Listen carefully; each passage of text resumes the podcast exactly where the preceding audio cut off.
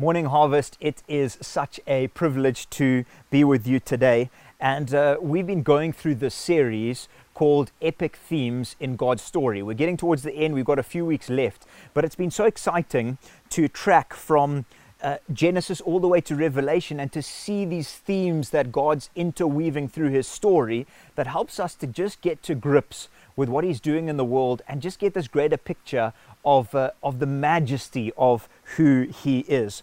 And so today I want to look at the theme of the Holy Spirit. It's one of the great themes, again, we see running through all of Scripture. And I would suggest that the Holy Spirit probably fits into one of four places in your heart this morning. When I mention the word Holy Spirit, there's probably one of four places that hit home for you. Firstly, maybe the Holy Spirit is resisted.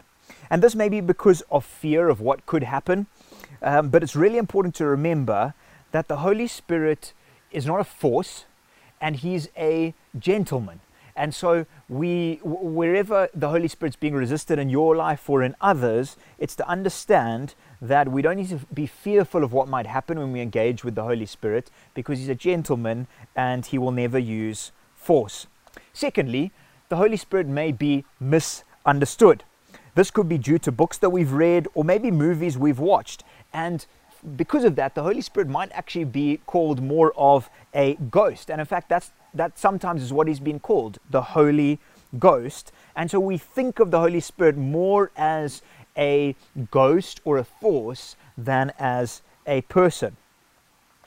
So it's important for us to realize that we mustn't misunderstand the Holy Spirit as some sort of strange ghost like character he is actually God. So, resisted, misunderstood, sometimes ignored. If you hear many talk in church circles, there's a much larger emphasis on God the Father and God the Son than on the Holy Spirit. But the Holy Spirit is an equal member of the Trinity. He makes up the Trinity, uh, which is what we believe in the Christian faith one God interacting in three persons. And so, God the Father, God the Son, God the Holy Spirit, he should never be ignored because he is God. Or finally, the fourth one, the Holy Spirit is embraced. So there are some who embrace each aspect um, of God, uh, the Holy Spirit, and his role in our lives, and this leads to a real fullness of joy. And so, as we unpack the theme of the Holy Spirit this morning, I realized that doing a one off on the topic of the Holy Spirit isn't really enough. Uh, we, could, we could spend a whole series on this, and I'm sure that we will but I trust it sparks something deep within your heart. It sparks this sort of excitement and this expectation uh, for more. You see, as a leadership team, we believe 100% in the presence, the work, and the gifts of the Holy Spirit for us today. That's what we believe, and we'll most definitely speak uh, on this more in the future. So be expectant, be excited. And so I'd love us to pray, and then we'll dive into the rest of the message this morning. Holy Spirit, I pray that you would come. I pray that you would come as I speak this morning. I pray that you would come as we all listen. Holy Spirit, would you do your work in our lives?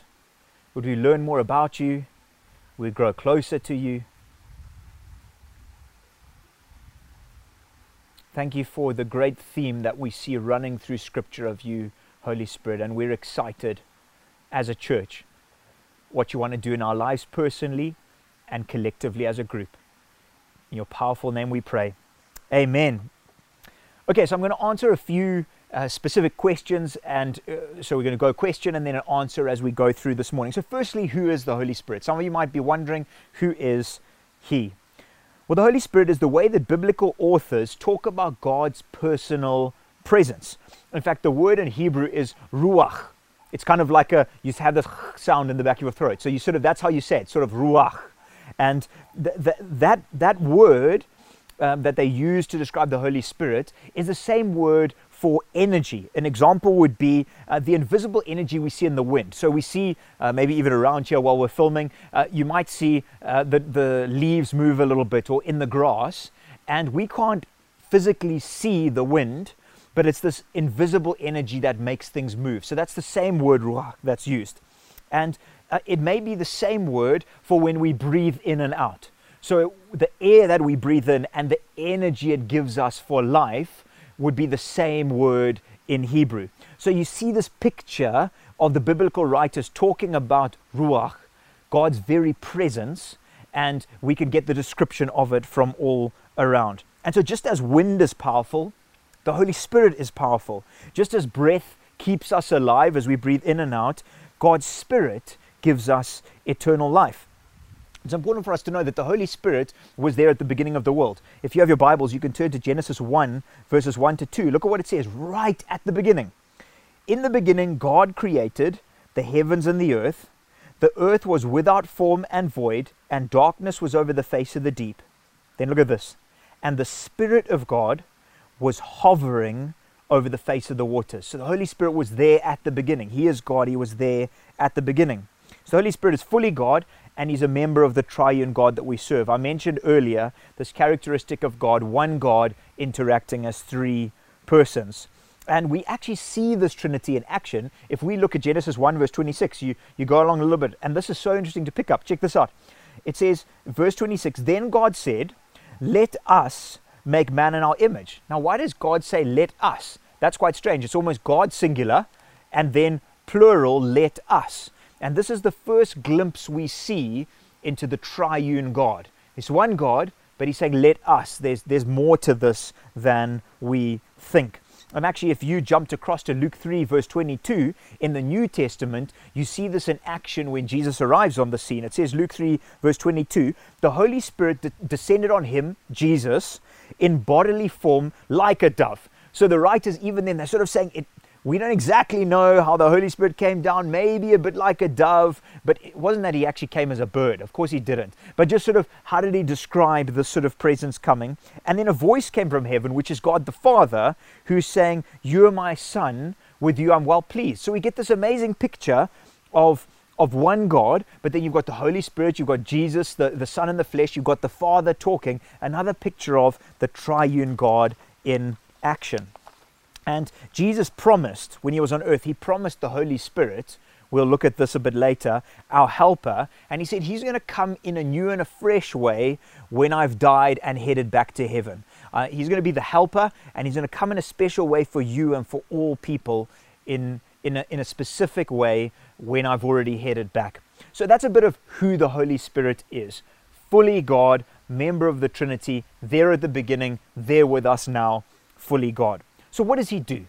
What does the Holy Spirit actually do? Well, before Christ, the Holy Spirit would give special empowerment for God's specific tasks. And the first person that we actually hear of, the Holy Spirit came on to help, is Joseph when he was able to interpret Pharaoh's dreams. So that's the first part that we see the Holy Spirit coming on a person for a specific task that God's wanting to do, enabling them to do that task for his glory. And then we also see in Exodus, Bezalel was helped by the Holy Spirit artistically in helping build the tent of the meeting, the Ark of the Covenant. So it says the Spirit of God came on uh, Bezalel so that he could perform tasks, the supernatural power and help. We see uh, Gideon was given the Holy Spirit for leadership. The Holy Spirit came on him in Judges 6 for leadership. Samson, some of you may have heard of the strong man Samson because of his hair and the Holy Spirit came on him with strength and power. Judges 15. We also see Isaiah, one of the prophets, the prophets from Israel, and in fact many other prophets, but it says in Isaiah 61 again that the Spirit of the Lord came upon Isaiah to share something specific. But then there's a bit of a change. And what happens is, is the prophet Joel comes on the scene. There were different prophets. The prophet Joel comes on the scene, and he suddenly said, You know what's going to happen? The Holy Spirit is going to come, but he's going to come differently to how he's come before. Before he's come at certain times, quickly to help with this, to help with God's task with this. Now he says it's going to be a bit different. And this is what he says in Joel 2, verse 28 to 29. He says, And it shall come to pass afterward that I will pour out my spirit on all flesh. Your sons and your daughters shall prophesy, your old men shall dream dreams, your young men shall see visions. Even on the male and female servant in those days I'll pour out my spirit. So Joel talks saying in a few hundred years' time in the future, you've seen the Holy Spirit come on people for specific tasks. But guess what? There's a day coming when he's going to come on everyone. He's going to come in a different way on everyone for God's purposes. And a few hundred years later, Jesus was born. And there was a sort of ramp up in the presence of the Holy Spirit. It was almost like God had come at certain times on people in special ways, and now suddenly there's a ramp up around Jesus' birth. And in fact, everyone connected with Jesus' birth becomes filled with the Holy Spirit. This is so interesting to see. You see in Luke 1, verse 35, that Mary is filled with the Holy Spirit. Elizabeth, um, uh, relative in the process, Luke 1, verse 41, the Holy Spirit fills her. And John the Baptist in Luke 1, verse 15 is also filled with the Spirit. And then Luke, uh, sorry, and then John the Baptist says uh, an interesting phrase where he says, "You know, I baptize with water, but there's one coming after me whose sandals I'm not worthy to uh, to untie, who will baptize you with the Holy Spirit and with fire."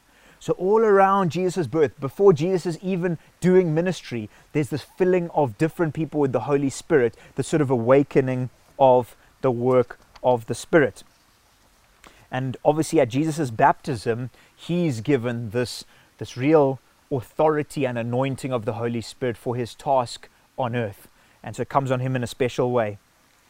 And God's Spirit was now empowering him to bring about God's new creation, just as in Genesis, where the Spirit hovered over the water. So that's why we see Jesus moving things from death to life. We see him providing food from where there's a small amount of food into a lot. We see him uh, bringing healing when there's been sickness. Why? What's happening is through the empowering of the Holy Spirit, he's bringing God's kingdom to earth with the work of the Holy Spirit. And so Jesus lived in harmony with the Spirit, fully God and fully man. He carried the power, the energy, the ruach of God with him everywhere that he went. And then, just as the prophet Joel had said, Jesus promised to his disciples that they should wait for the gift of the Holy Spirit. He said, Just wait. I'm going to die. I'm going to be raised again. But wait for the gift of the Holy Spirit who's going to come upon you so that you can continue the kingdom work that I've called you to. I've been able to do it because of the filling of the Holy Spirit, and the same is going to be the case for you. That's what he says in uh, John uh, 14, verse 25. He says, These things I've spoken to you while I am still with you but the Helper, the Holy Spirit, whom the Father will send in my name, he will teach you all things and bring to your remembrance all that I've said to you. So he's saying the Father's going to send the Spirit in my name, and he's going to be your helper. I'm not going to be with you anymore. The Holy Spirit will take my place. So, what would that look like? What does it look like? What does the Holy Spirit do? Well, firstly, he gives supernatural power. And we should expect nothing less from the God of all power, right? Sometimes we can go, well, you know, what exactly does the Holy Spirit do? He gives us power. That should just be a natural expectation because if we truly believe in a God who created the earth like this with just a spoken word, well, of course, he has all the power in the world. So he, he's going to come with supernatural power. Acts 1, verse 8 But you will receive power when the Holy Spirit has come on you, and you will be my witnesses in Jerusalem, Judea, Samaria, to the ends of the earth. So when the Holy Spirit comes on us, one of the things that he does is he brings power to our lives, power to live for Christ, uh, power to do the work He's called us to. What else does He do? He gives us courage. Acts 2, verse 1. When the day of Pentecost arrived, and this was the time when the Holy Spirit uh, came in a special way, there's a real outpouring uh, on the early church, and there's been many of those outpourings uh, in, in, in history and even in recent years around the world. When the day of Pentecost arrived, they were all together in one place. Suddenly there came from heaven a sound like a mighty rushing wind. It filled the entire house where they were sitting. And divided tongues as of fire appeared to them and rested on each of them. And they were all filled with the Holy Spirit and began to speak in other tongues as the Spirit gave them utterance. So those who received his word were baptized. Then listen to this. And there were added that day about 3,000 souls. And you see, straight after this, Peter stands up People are saying, What's happening? Now, this is Peter who denied Jesus, right? And suddenly, all these people have this boldness and this courage to share faith, and many people get saved as a result. So, what does the Holy Spirit do? He gives us boldness. Maybe you're sitting here today and you're going, I'm, I'm just really pretty scared to share my faith. I don't know how to have these conversations. I'm quite a shy person when it comes to faith. What the Holy Spirit will do in your life is He will give you a supernatural boldness and courage. It's one of the things that the Holy Spirit does. What else does he do? He prays for us and he helps us. Romans 8, verse 26 to 27. Likewise, the Spirit helps us in our weakness. For we do not know what to pray for as we ought, but the Spirit Himself intercedes for us with groanings too deep for words. And He who searches hearts knows what is the mind of the Spirit, because the Spirit intercedes for the saints according to the will of God. Do you know how encouraging this is? One of the things the Holy Spirit does is each day and every day, He is interceding and He's praying for you. He's praying that you would hear God's voice. He's praying that you would live out the will of God. He's praying that you would have courage where you're struggling, that you'd have strength where you're weak. He is praying for you all the time um, and, and He's interceding for you. This is astounding. Just think about it right now. While you're sitting here now, the Holy Spirit is praying. He's encouraging. He's, he's wanting you to be filled more to overflowing with God. It's incredible that's what he does as well. He gives us gifts. Gives us gifts. Uh, 1 Corinthians 12 and 14. Um, it shares on it. 1 Corinthians 12, verse 11. Um, it says, All these it's talking about all the gifts, and there's just so many of them. Uh, prophetic words, um, gifts of healing, ability to interpret dreams, administration gifts, leadership gifts, preaching, teaching, um, uh, giving tongues, interpreting tongues. Uh, tongues is just a is a word for a spiritual language. That's what the name is for a tongue, spiritual language that God gives you, and then people can interpret this. Um, and so he, he, he gives this, and it says, All these are empowered by one and the same Spirit, a gift given to you by the Holy Spirit, who apportions to each one individually as he wills. As he wants to give you a gift, he gives it to you. And it's amazing to see amongst us as a church just these different gifts popping up from the Holy Spirit gifts of worship, gifts of teaching, gifts of helping others and serving others, administration gifts. Maybe you're sitting there and you're saying, I'm an organized person, that's just who I am. No, that's a gift from the Holy Spirit to be used to extend God's kingdom. It's an astounding gift. So, so he gives them, and it's what? As he wills. He gives gifts as he chooses. So we embrace those gifts. 1 Corinthians um, 14, verse 1 it gives us an indicator of what's even more important. It says, But pursue love and earnestly desire the spiritual gifts. You know, the greatest gift that happens when God's presence comes on us is He pours out His love. So He gives gifts, and He gives gifts to you um, to edify and build up His church. But the greatest gift that you experience when the Holy Spirit comes, and maybe we'll pray for this at the end and in the different sites, Maybe you can go into this and pray for this later so the leaders, you can be prepared for this. But the greatest gift that He gives when the Holy Spirit comes is you should have an overwhelming sense of God's love for you because He pours God's love into our hearts, fills us with God's love. It's incredible. So, how can you receive all of this? How can you receive what the Holy Spirit has to offer? So simple. I mean, Luke 11, verse 9 talks about this, and, uh, and Luke says, and I tell you, ask and it will be given to you, seek and you will knock, um, seek and you'll find, knock, and it will be open to you. For everyone who asks receives, the one who seeks finds, the one who knocks it will be opened. Don't you love this clarity? So we're not sure exactly what Luke's talking about yet, but listen to the clarity. What father among you, if his son asks for a fish, instead of a fish will give him a serpent? Of course, we're not going to do that. If your dad's out there you just really want to bless and love and care for your kids. You're not going to give them something horrible that could hurt them. Or if he asks for an egg, we'll give him a scorpion.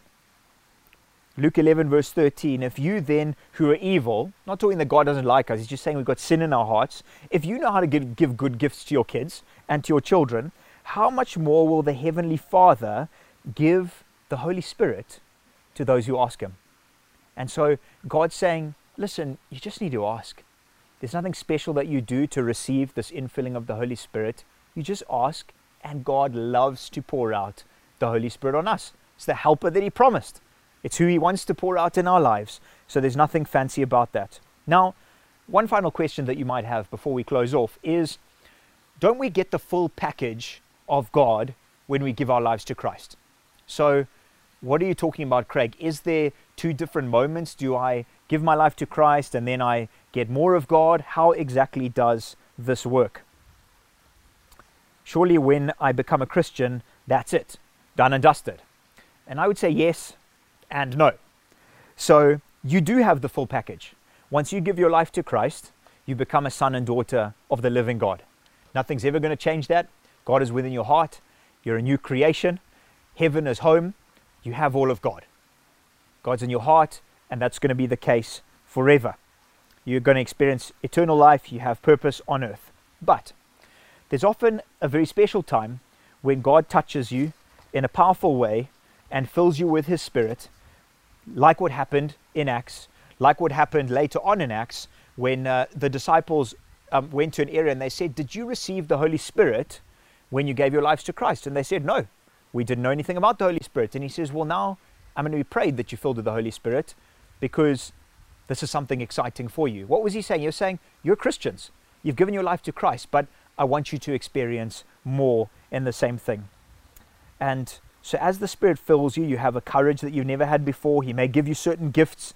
Um, you might feel a bit strange. Some people say my heart raced a little bit. Uh, maybe you get shivers. Some people even fall down, and you might go, That's a little bit weird and wacky. And I've heard some scary stories, and I've watched YouTube, and, and I'm not going near any of that sort of stuff. You know, if you put your finger in the plug, you're going to get shocked, right? If God's all powerful and we connect into the living God, of course, there should be often a physical reaction as well. That's not a strange thing. Um, sometimes when we watch a, a really powerful movie, um, I don't know about you, but I get goosebumps. Now, what's goosebumps? Goosebumps is our body reacting through emotion to something we're watching that thrills us. And so we're watching it internally, but what happens? What do our emotions do? They drive something physical. We get goosebumps or we get shivers. In the same way, sometimes when God touches us as the King of the universe, we experience something physical, which might be shivers, or some people might say, I feel a sense of heat or, um, or, or anything like that. Why? Because it's the God of the universe touching us in a special way. It's exciting. It's really, really encouraging. And so that's, that's my prayer for you. I want to see, like I shared earlier, that Peter, who was this timid man who said that he didn't even know Jesus, he was one of his disciples and he denied Jesus three times. He ran away at Jesus' most important time and he gets filled with the Spirit. And just like this, there's a transformation in his life of boldness and courage. And he ends up saying at his death, I want to be crucified upside down because I'm not worthy of being killed like my Savior was. So that's fine. Kill me for my faith, but do it upside down because I'm, I'm just not worth what Jesus is. What kind of a transformation is that from someone who was running away from trials to now being willing to die like that? Well, it's the Holy Spirit. And so, whenever there's lack in our lives, whenever there's a struggle in our lives, what we need more of is the Holy Spirit. We need an activation, we need a, a clothing, we need a, a, an extra infilling, like Romans 5 says, when God pours out his love. We need, we need more of God's love in our hearts.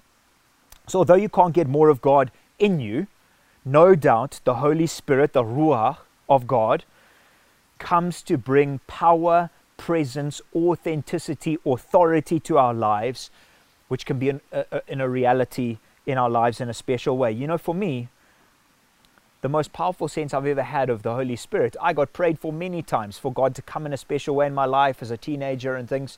And uh, um, for me, it was actually in my university room. And uh, I, I just really wanted more of God. I'd read a great book that really encouraged me. And it said there on one of the pages, you know, why don't where you are now, just just ask God for more of Himself. And so I prayed by myself. And uh, I had a sense of God's presence in the most astounding way. I had goosebumps, I had shivers.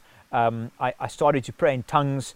Um, and this is something that Paul talks about in the Bible. He actually says a phrase. He says, I thank God that I talk in tongues more than all of you.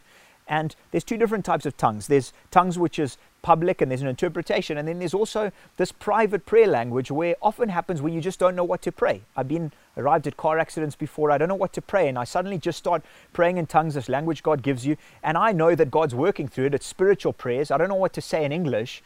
But while I'm doing that, my mind is active, even though I'm praying something different. And I, I know God's working. And in that moment, God gave me that gift. And, and I felt like He give, gave me prophetic words. And it wasn't weird or strange. It was had the sense of his love like never before and it was special and it was it was profound. And there's been many times since then that I felt him come again in special ways and again in different ways and and it's just exciting. It's why God says we should eagerly desire the gifts of the Holy Spirit. And so as harvest I'm going to pray for us now but I want us to be a people who are learning to live each day in greater measures under the influence of the Holy Spirit. And as we do that what happens is, is we'll point more and more people to Jesus. It will help us to live on earth for Christ. You'll see yourself break through, break free from addictions and to, to break free from things that used to make you afraid. And you'll suddenly be excited and passionate. Uh, there's been the story recently of two ladies, I think, who moved from a very difficult, uh, persecuted area. They moved to America, I think it was, might have been England. I was listening to it on a podcast, and um, they managed to escape. And after a few um, a few months, they said to their husbands, um, "We know that we're at risk of of life and death, being Christians in uh, those uh, Middle Eastern countries, but um, we'd really like to go back because there's just a staleness and a and a stagnancy to to our lives here in the West, and so." We, we don't mind having the risk of dying. We would rather be living our bold and excited life than, than here. And so why do they have that kind of perspective? It's the Holy Spirit in their hearts, the Holy Spirit in their lives, which I want for us. So, so I'm going to pray, and maybe at the sites that you're at, there'll be some leaders who are there to pray for you. Maybe if there's a band, you can you can get the band up, or even if there's a song that you can play. Um, whether you want to stand or if you're in your living room, whether you want to reach out your arms as a sign, we put our arms out to say, um, we surrender. You know, when, when police hold it up and they say, hey, you know, if, you, if you've been a robber, you know, the standard thing we do is put our hands up to say we're surrendering. So when we raise our hands, we're saying, God, we're surrendering to you and what you want to do in our lives. We, we realize that you're king and we're open, we're vulnerable before you. And so I'm going to pray. And what I'm going to pray is just come, Holy Spirit. And then if you want, you can wait for a bit in your sites. Um, you can you can pray by yourself in your living room and you can just say, Holy Spirit, would you come upon me? And it's the prayer that He just loves to answer. And the greatest sense that you will feel is an outpouring of His love. So let's just pray very briefly together. Holy Spirit, right now, everyone who's listening, in a harvest site, in a living room, in Zimbabwe, in beyond. Thank you, Lord Jesus, that you promised the gift of the Holy Spirit. Holy Spirit, thank you that you're God. Thank you that you are a gentleman.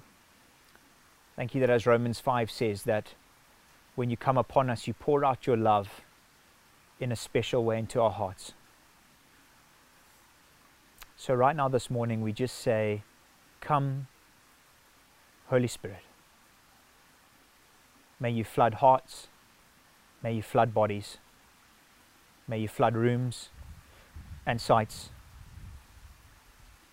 May flood cars as this is listened to as a podcast.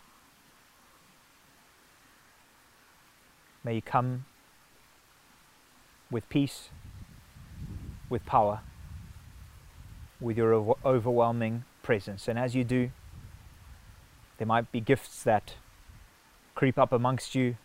Maybe some of you have this urge, you don't know what the, the language might be, but you have this urge to sort of just say stuff, let it out. God might be giving you the, the gift of tongues. Maybe a prophetic word or a picture comes to your heart. You can share that with someone next to you. Maybe you feel weak at the knees and you need to sit down, or maybe you want to lie down before God. Whatever you feel God saying to you, just do. Such a loving God, He's such a gentleman, but one thing I know is that there's more. There's more of His presence, there's more of His love, there's more of His gifts, and all of it together is for His kingdom work to be accomplished, for many more people to be saved, for you to live out the purpose He's called you to. Your powerful name we pray. Amen. What a privilege to be together. As I said, we can do a whole series on the Holy Spirit, and we will. We can go into each gift as it happens. We can we can do lots more prayer time. I hope that's been a taster for you of what we're excited for more and more we truly believe that uh, God is Word and Spirit. He's not one or the other, He's both. And we want to be a church where the lines between those two, um, you, you just can't really see them. We see Word and a passion for His Scripture. We see Spirit and an outpouring of His Spirit. And that's what we want to live out as a leadership team and as a church as we impact Terraria and beyond. So thanks so much for being with us. If this was your first time tuning in, please know you're part of the family. Get in touch with us. We'd love to connect you with a site, uh, to connect you with a life group, someone to pray with you or visit you. But just thanks so much for being on the journey that God has us on. What a privilege, what a joy. And we can't wait to be back with you next week. So thanks so much and have a brilliant day. Cheers for now.